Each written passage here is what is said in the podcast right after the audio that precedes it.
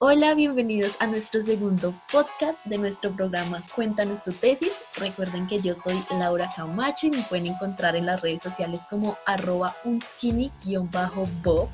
Y hoy me encuentro también junto a mi compañero Jason Archila. Recuerden que pueden también encontrarme en las redes como arroba elite4 en Twitter y eh, Jason Archila en Instagram. Y recuerden en nuestras redes sociales también aparecemos como arroba consumiendo la historia, que es nuestra marca. Entonces, pues en este capítulo, eh, pues nos va a acompañar Diego Armando Vaz Pulido eh, y pues ya comencemos con él. Hola amigos, eh, muchas gracias por la invitación, Laura Jason realmente me siento como eh, homenajeado de presentarme aquí en el programa. Siento que es importante que se abran espacios para la socialización de los proyectos de la historia y sobre todo el proyecto que ustedes tienen, los vi crecer. Empezaron con stickers y ya tienen un podcast. Entonces eso me parece bastante mm. interesante. Siento que están haciendo muy bien el trabajo y aprovechar muy bien estos nuevos medios digitales como para la divulgación de la historia y que se den estos espacios para que todo el mundo conozca los proyectos de cada uno. Eso me parece muy interesante y les doy las gracias. Eh, bueno, mi proyecto de grado se tituló Bogotá en la Arena, el circo en Bogotá entre 1941 y 1973. El proyecto principalmente es como una reconstrucción del circo en Bogotá a mediados del siglo XX. Entonces, eh, esto lo, lo, hice con el objetivo eh, principalmente de eh, academizar el circo y también de tratar de cambiar esa idea banal que se tiene sobre, sobre el circo y que es un espectáculo y ya. Entonces, ese fue mi proyecto. Ah, listo, Diego, muy, muy bacano. Y digamos, ¿por qué abordar el tema del circo? ¿Por qué, digamos, te interesó hablar del circo, de tantos temas que hay? ¿Por qué abordarlo? Pues digamos que fueron varios los aspectos que me llevaron a tomar la decisión de, de tomar el circo como como un trabajo. Eh, primero, pues digamos que siempre he sentido como, como una atracción a, a, los temas circenses, entonces pequeñita me gustaba como, como ver circos, cosas así. Luego aprendí a hacer como cosas de circo, trabajaba haciendo fiestas infantiles y aprendí a hacer malabares, magia, clown y todo ese tipo de cosas. Y digamos que eh, eso me llamaba un poco la atención y llegó a ser parte eh, muy importante para mí. Entonces, eh, a partir de la historia, quise buscar la forma de, como les mencioné, de academizar el circo y de que la gente eh, entienda como la verdadera relevancia de, del circo, del circo, perdón, que no se entienda como, como un simple espectáculo y ya, sino que tiene muchísimas cosas más allá inversas, inmersas y que se pueden trabajar desde, diferentes modos, desde distintos puntos de vista. Ok, digamos, a mí me parece muy, muy interesante la, la temporalidad que, que le hiciste, digamos, ese, porque pues son, son, es un tiempo, digamos, muy importante también dentro de la historia de Colombia, ¿sí? Entonces eso también como que me lleva a preguntar por qué esas fechas, o sea, ¿qué encontraste que te diera para delimitar eh, el tema con esas, con esas fechas?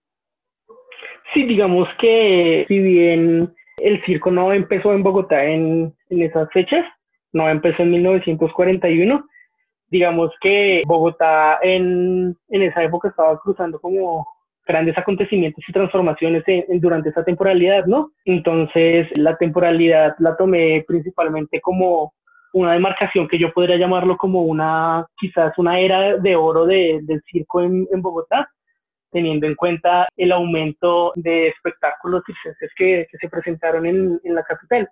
Como les digo, evidentemente no fue la fecha de, de inicio del circo en Bogotá, porque hay vestigios de, del circo incluso en, en el siglo XIX. Hay eh, varios periódicos a finales del siglo XIX que lo mencionan. El texto de Córdoba Moure que tiene una, un apartado sobre espectáculos sobre fiestas que también tiene como pequeños indicios al respecto de eh, no circos, circos, eh, teniendo el circo como lo que ocurre dentro de una carpa, sino eh, espectáculos asociados al circo como eh, tragar espadas o, no sé, como cruzar de un punto al otro en una cuerda tensa. Digamos que sí hay vestigios de, de eso, pero tomó 1941 eh, a partir de una alta cantidad de anuncios señalando la llegada de diversos circos a la ciudad. Y tomó la, la fecha de, de cierre de 1973 por la finalización de uno de los circos más importantes de, de Sudamérica y quizás el circo más grande e importante colombiano que, que, existió, que fue el Circo de los Hermanos Segret. Digamos que fue un circo que ganó premios en toda Latinoamérica, estuvo en Ecuador, en Perú, tuvo más de cuatro carpas al mismo tiempo, entonces fue como que muy, muy importante. Además, creo que es el único circo meramente colombiano o uno de los últimos que, que hubo, porque ahorita hay como que circos pequeños, pero no sé, digamos que si tú ahora preguntas como que o dices eh, circos, la gente conoce solamente a los Gasca. Y los Gascas son mexicanos, entonces eh, yo creo que eh, tomé esta temporalidad justamente porque el circo colombiano fue donde más impacto tuvo, donde tomó más fuerza y pues pese a que ahorita como que sigue estando presente y se ha resignificado un poco como, como nuestra estrategia de, del circo. No ha habido de nuevo un circo tan grande como el Circo de los Hermanos Segret. Y justamente por eso termina mi, mi periodización en 1973. A mí me nace una pregunta y es, ¿solamente tomaste este circo o tomaste otros? No, para mi trabajo me basé en tres circos. Quería tomar muchísimos más circos porque realmente encontré la presencia de, muchos circos que, que, estuvieron en la capital, pero si los tomaba todos, digamos que el trabajo se ponía un poco redundante y también un poco tedioso, porque mientras investigaba me daba cuenta que los circos tenían una estrategia y era como presentarse una temporada. A las temporadas eran como tiempos de un mes, un mes y medio en un sitio fijo e iban a, a pueblos ¿sí? a diferentes pueblos. Y cuando regresaban, regresaban con otro nombre, pero con el mismo, con el mismo espectáculo, ¿sí me entiendes? Con las mismas funciones. Por ejemplo, no sé, en 1950 se presentó un circo que decía, no sé, circo mexicano de la familia Camacho, ¿sí? Y tres meses o cuatro meses después te encontrabas un anuncio en el circo que decía como circo eh, ruso de la familia Camacho Pérez. Entonces, tú veías y pues era como la misma compañía productora, era el mismo espectáculo, eh, describían los mismos shows, por decirlo así, los mismos eh, números. Entonces, digamos que se, se, tornaba, se tornaría un poco tedioso y repetitivo el, el trabajo. Entonces, yo trabajé con base a tres circos. Un circo que no es colombiano, pero fue muy importante para el desarrollo del circo en, en Colombia, que es el Circo de los Hermanos Ataide, es un circo mexicano que aún sigue en actividad y se fundó en 1888.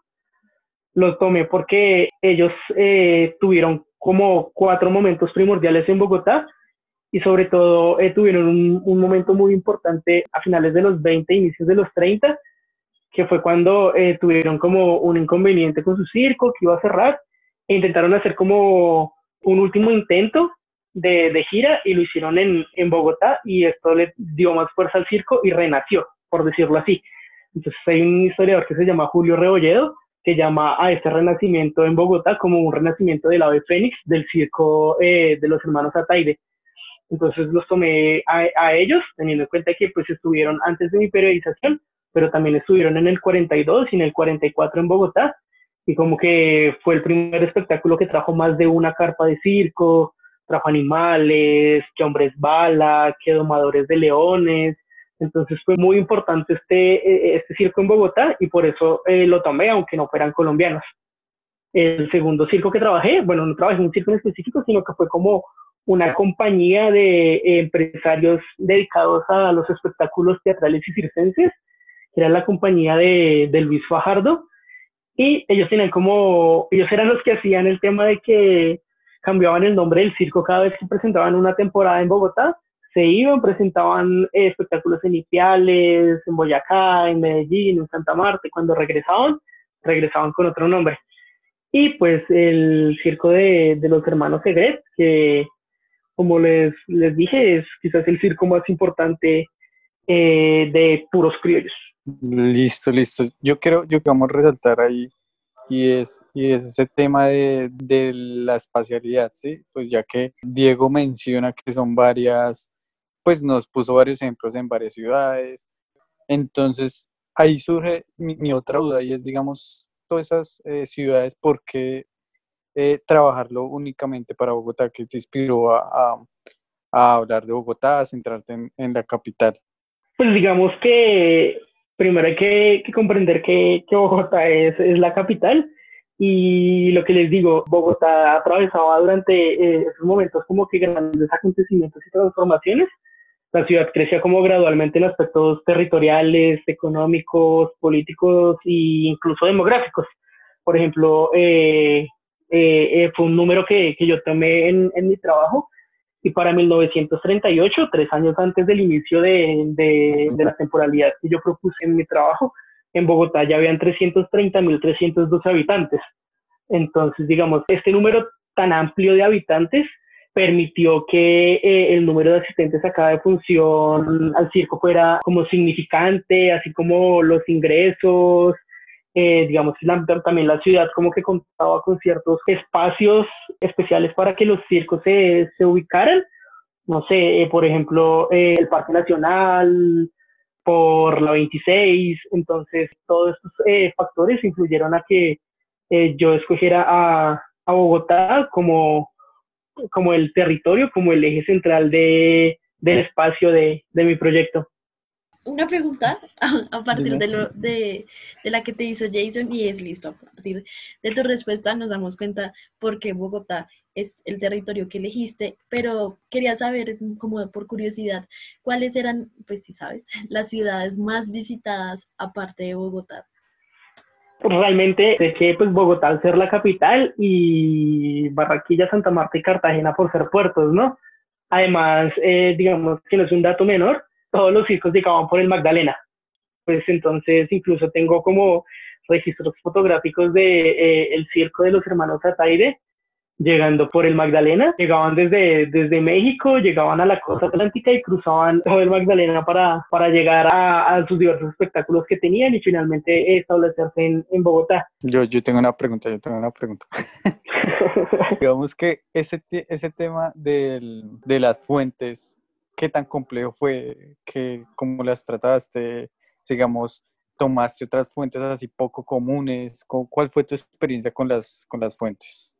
No, pues sí fue bien difícil, fue muy difícil, porque cuando uno dice trabajo histórico, todos dicen como de a huevo en los archivos uno va a encontrar cosas y ya, ¿no? Entonces, así yo creía que, en los archivos, sobre todo en el de Bogotá o en el, en el AGN, iba a encontrar mil y un cosas, se iba a encontrar eh, decretos y un montón de cosas. no encontré absolutamente nada.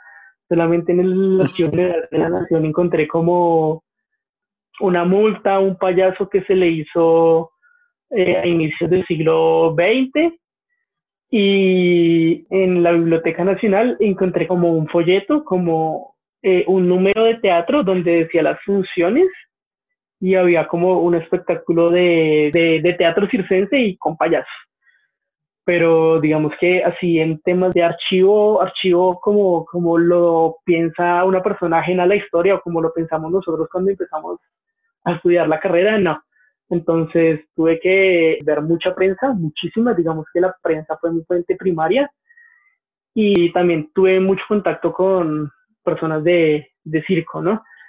Por ejemplo, a los hermanos Ataide los contacté, les envié un correo, eso fue 2017, 2018, no recuerdo cuándo fue el, el terremoto más reciente en México, justamente fue por esa época los contacté, dijeron que estaban muy felices porque trabajar el, el tema de, del circo y, eh, tenerlos en cuenta, me enviaron unas fotografías y vamos a agendar una llamada por Skype. Y pues tembló y la llamada quedó en nada. Entonces, pues esperaré comunicarme con ellos pronto porque, porque sí tenemos así como una charla pendiente. Sin embargo, eh, me compartieron unas fotografías muy, muy bonitas y también muy, muy impactantes que me dieron mucho pie para, para desarrollar el trabajo pero sí, principalmente fue como prensa, muchísima prensa, un, uno que otro relato y fuentes orales, historia oral de las personas directamente involucradas en, eh, los espectáculos, especialmente el linaje de la familia, de las familias circenses que se presentaron en, en mi temporalidad. Listo, Lau, no sé tú qué piensas, qué dices. ¿Estás por ahí? Lau. ¿Estás ahí, Laura? ¿Estás ahí? ¿Me oyes? ¿Me ¿Me escuchas? escucha? Es que, es que iba hablando como 10 minutos y el micrófono no servía. Eh, es- el, Eso no lo pueden cortar. de- ya, perdón, qué pena. Em, nos hablabas, ay, espere. ya, nos hablabas ahorita un poco de la publicidad. Yo quiero saber, em, pues, eh, qué cosas interesantes, pues, trabajar la publicidad, como son unas fuentes tan difíciles por la interpretación que uno les debe dar. Quiero saber como que, qué curiosidades encontraste cuando trabajaste la publicidad y si la encontraste fue en la prensa o fue por medio de otra metodología. Eh, no, digamos que la fuente, la fuente eh, primaria fue la que me ayudó, lo encontré en, en la prensa. En los periódicos que revisé había una sección dedicada justamente como a anunciar los, diversos espectáculos que se iban a presentar como en el día en la capital. Entonces había como que la cartelera de cine, que el anuncio del partido, que el anuncio del concierto. Entonces, digamos que eso era de revisar día por día, a ver si había un anuncio de un circo y a veces eran muy chicos y me tocaba revisar a ver de nuevo el periódico a ver si lo encontraba. Pero por ejemplo, con los hermanos Egret, encontré por ejemplo promociones con, el, con chocolates Corona. Entonces, no sé si puedo decir Corona, voy a decir el chocolate de la cosa que se pone en las reinas. No, es un típico. Sí. una, una, una, una promo, por ejemplo, como, como alianzas de, que decían como, no sé, compra cinco eh, pastillas de, de chocolate, preséntalas en la taquilla del circo y entras sin pagar. Entonces, eh, digamos que encontré como, como cosas así y, me, y como que también da, da idea como de, de las alianzas que también tenían que hacer en la época como para tener un poco más de ingresos teniendo en cuenta de que acceder al circo tampoco era tan económico, ¿no? Digamos que acceder al circo podría costar eh, un día de trabajo, pero pues acceder al circo era eh, económico que ir al teatro y tenía el mismo precio que ir a un partido de fútbol. Entonces, digamos que también marca como una distinción muy importante el, el circo, porque permitía que las personas de alta alcurnia fueran al circo pero también una persona, no sé, de clase eh, promedio también asistiera al circo y que como que dos clases sociales que eh, en general como que eh, se alejan, se encontraran en un punto en específico como un espectáculo de circo. Ah, vale. Pero, pero sí, también eh, Laura me decía como, como de algo curioso que hubiese visto y por ejemplo me acordé que también en, en un anuncio de prensa de, de los hermanos Egret, encontré un anuncio que hablaba acerca de una burra eh, trilingüe. Entonces anunciaban a, a, una burra que se llamaba Toribía eh, y era una burra que decían que tenía la inteligencia de un ser humano porque hablaba tres idiomas, le lanzaba besos al público y daba abrazos. Entonces eso era, me pareció muy bastante curioso y bastante lindo. Y luego, como cinco años después, en una nota enteré que iban eh, hacia una gira eh, los hermanos Segret y pues la burra se salió del camión y se murió. Ay, no. Sí, sí me encontré como con, con datos curiosos, o con datos también como muy chistosos eh, cuando estaba haciendo la investigación, digamos que no fue una investigación así como que tediosa, digamos que se cansaba un poco el tema de estar revisando todo, todo, cada uno de los días en la prensa y no encontrar nada durante un mes. Y yo decía como de, aparezca algo, por favor.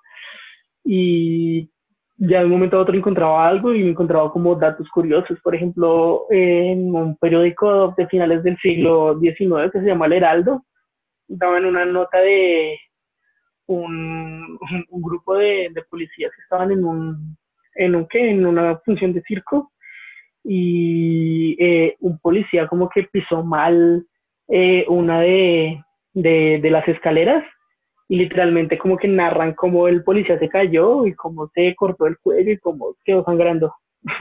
Ah, bueno. Y digamos, eso. No, no puedes responder a bueno después de eso, Jay. no, no es porque la bueno esté mal, sino es que se cortó la cabeza, Jay. Por Dios. Ah, bueno, chévere. Eso digamos que todas esas experiencias que digo cuenta como que mm, yo el micrófono a ver si está silenciado, no decía que me pase lo que le pasó a Laura, pero sí está encendido. Entonces, eh, pues todo eso me lleva a preguntarme como qué experiencias, digamos, eh, buenas y malas tuviste a la hora de escribir ese trabajo de grado. Mm, lo que lo que les cuento, digamos que sí fue muy muy tedioso el tema de las fuentes porque había un momento en el que yo decía como de que no tengo cómo, no tengo cómo escribir, no tengo cómo eh, narrar, no sé qué voy a decir. Pero pues digamos que sí fue muy muy difícil, pero fue una experiencia bastante provechosa pues porque tuve que recurrir a escribirle a, a gente de otro país para que me ayudara con fuentes, eh, aprendí a ver, eh, a revisar prensa y mientras revisaba prensa como que me dedicaba a chismosear como que cosas que hubiesen pasado en, en, en la época y digamos que sí fue muy, muy provechoso, también fue muy difícil el tema sobre qué línea historiográfica me iba a, a inscribir, fue un tema muy, muy, muy difícil, pues porque digamos que no hay muchos eh, estudios sociales historiográficos relacionados al ciclo de su historia, ¿no? Eh, realmente es un campo relativamente reciente y excesivamente limitado, eh, y sobre todo en español. Entonces hay trabajos como que sobre el circo en México, en Argentina y ya, para de contar. Entonces eh, tuve como una duda sobre si era historia social, sobre si era historia cultural, había profesores que me decían que lo mío no era historia, sino que era sociología. Entonces, entonces sí fue muy, muy, muy denso, pero, pero realmente también eh, fue una experiencia muy, muy provechosa y que obviamente eh, me ha dado pie como para seguir viendo eh, el circo de, de otros modos. Por ejemplo, he trabajado temas como la música y el circo, relacionado un poco también como eh, el cine y el circo. Entonces, digamos que eh, es un tema muy difícil por el tema de las fuentes y por el tema de que la gente dice como de, bueno, y, pero también muy interesante. Digamos que tú empiezas leyendo y tú dices como de a quién le va a importar la historia del circo en. Pero ya cuando empiezas a leer sobre el tema, te dan ganas de leer más y más y más y de llenarte como de, curiosidades, de datos curiosos que, que, hayan podido pasar y entender cómo se vestía un payaso en 1940 y cómo ha cambiado cómo se viste un payaso actualmente. O si habían malabaristas o cómo eran los shows con animales en, en esa época, ¿me entiendes? Entonces sí fue muy, muy provechoso. Difícil, sí, pero provechoso también. Yo tengo una pregunta y es, eh, ¿quién fue tu tutor o quién fue la persona que te guió para hacer el trabajo? Y aparte, y aparte de eso, eh, espérate, espérate, aparte de eso, eh, aparte de eso, de una vez, eh, ya acabamos de hablar de los tutores, ¿cómo fue, digamos, la experiencia así también con los, con los profesores? O, mejor dicho, esa experiencia de los tutores, ¿cómo fue? Pues mi, mi tutor fue Juan Camilo Zambrano. Realmente a él le, le agradezco muchísimo porque él fue como que, como que me llenó de, de, fuerzas al comienzo cuando yo no le veía como que mucho futuro al trabajo. Entonces cuando, cuando le pedí a él que, que fuera mi director de, tesis, él fue como de, eso no se pregunta cuando empezamos. Y yo como, ok.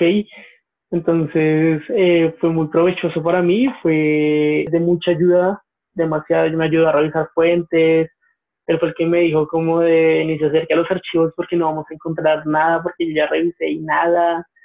Eh, me corregía, me decía como de, mire, es el mismo circo que otro circo que se presentó antes. Digamos que eh, él fue muy importante con, en, el desarrollo de, de, mi trabajo y realmente sí estoy muy agradecido con él, porque además también es una persona como que muy joven y que le interesan mucho esos temas culturales. Entonces es muy importante y muy lindo encontrarse con una persona que le encuentra como sentido y gusto también a tu trabajo y que te ayuda no porque es su obligación como tutor, sino porque realmente eh, le llena el tema.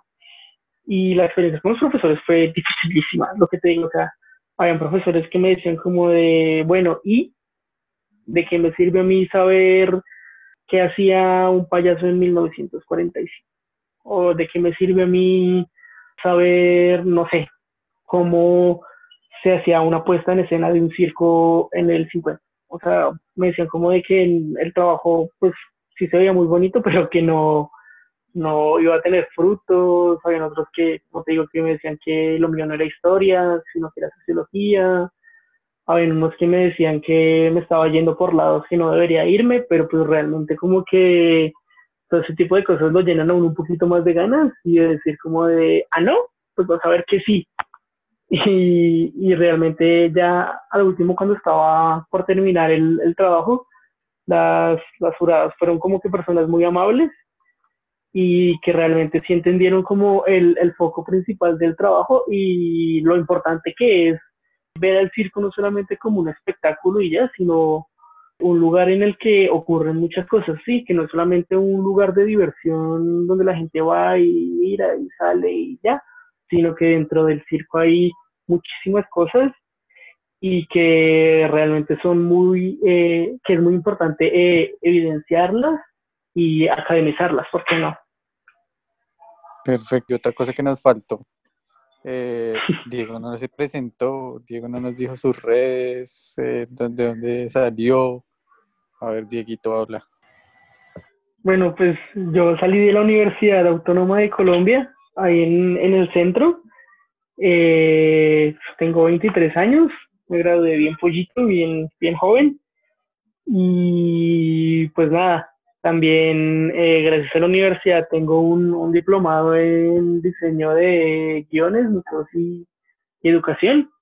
Ahorita me radico en, en otro país y tengo como objetivo hacer una, una especialización o una maestría en, en historia eh, cultural o también estoy buscando la forma de, de contactar al circo de los hermanos eh, Ataide y por qué no hacer una presentación de, de, su circo en la carpa que ellos tienen en Ciudad de México.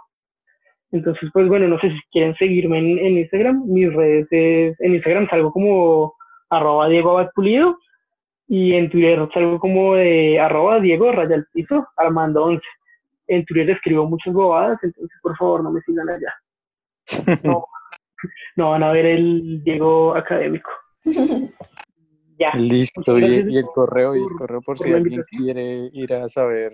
No, yo estoy trabajando algo similar, tengo una duda, ¿cómo es tu correo, Diego? Ah, bueno, mi correo es diegoabad902 arroba gmail.com. Doy clases los martes, no cobro mucho. Y Y nada, o sea, cualquier tema, si alguien está interesado como en temas eh, culturales así similares, con gusto les ayudaré. Pues digamos que tomé en mi trabajo comparaciones del circo con el teatro, el cine y el fútbol, entonces pues tengo por ahí algunas cuentecillas sobre el teatro eh, durante el siglo XX, sobre el fútbol, eh, tengo como comparaciones de precios, cuánto gana una persona al día y lo comparaba con los precios de, de los ingresos de, de, las taquillas en cada uno de los espectáculos. Digamos que si alguien necesita como ayudín al respecto, pues yo sé que es un poco difícil encontrar información al respecto, entonces yo puedo ayudarles con una manito al, al respecto porque sé cuánto cuesta encontrar información y puedo ayudarles. Listo, entonces ya para finalizar, eh, yo creo que, pues Diego, no sé, digamos, qué, qué, enseñanza te deja, cómo crees que tu trabajo, digamos, puede aportar, aportar o, enseñarnos algo, no sé, qué experiencia eh, nos dejas para concluir. Digamos que siento que el objetivo de mi trabajo es cambiar el chip de las personas con respecto al circo, ¿no? El circo ha estado presente como con un carácter transhumante en cada uno de los momentos de la humanidad. En el antiguo Egipto habían vestigios del circo, el circo fue un lugar muy importante para los romanos. Eh, en la Edad Media los juglares, los bufones y los malabaristas fueron fundamentales para las cortes de los reyes. en Inglaterra y en Estados Unidos en las revoluciones industriales, por llamarlo así, fueron fundamentales ya que los circos se movían en trenes, digamos que ahorita con el Circo del Sol ha, habido también como un cambio con respecto al circo, entonces digamos que es importante contribuir al proceso de academizar el circo y entender al circo como algo que ha estado en presente en cada una de las épocas de la humanidad y se sigue manteniendo y se va a seguir manteniendo. Entonces es muy importante que las personas comprendan la verdadera importancia del espectáculo ayudar a la revitalización del circo y sobre todo generar una conciencia sobre eh, los espectáculos circenses. Listo, Diego, muchísimas gracias por acompañarnos en este capítulo. Muchísimas gracias. Muchísimas gracias. Eh, pero pues nada, Diego, gracias por acompañarnos, ¿verdad? En, el capítulo y ayudarnos a que este podcast crezca.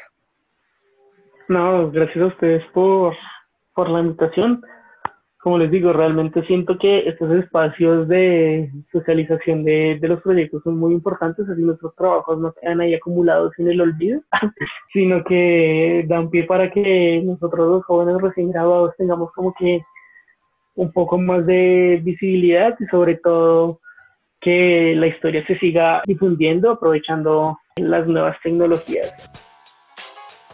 Bueno, con esta reflexión tan bonita damos fin a este capítulo. Recuerden que pueden encontrarnos en nuestras redes sociales como arroba consumiendo la historia en Instagram y en Facebook. Y nos escuchamos en otra oportunidad. Chao.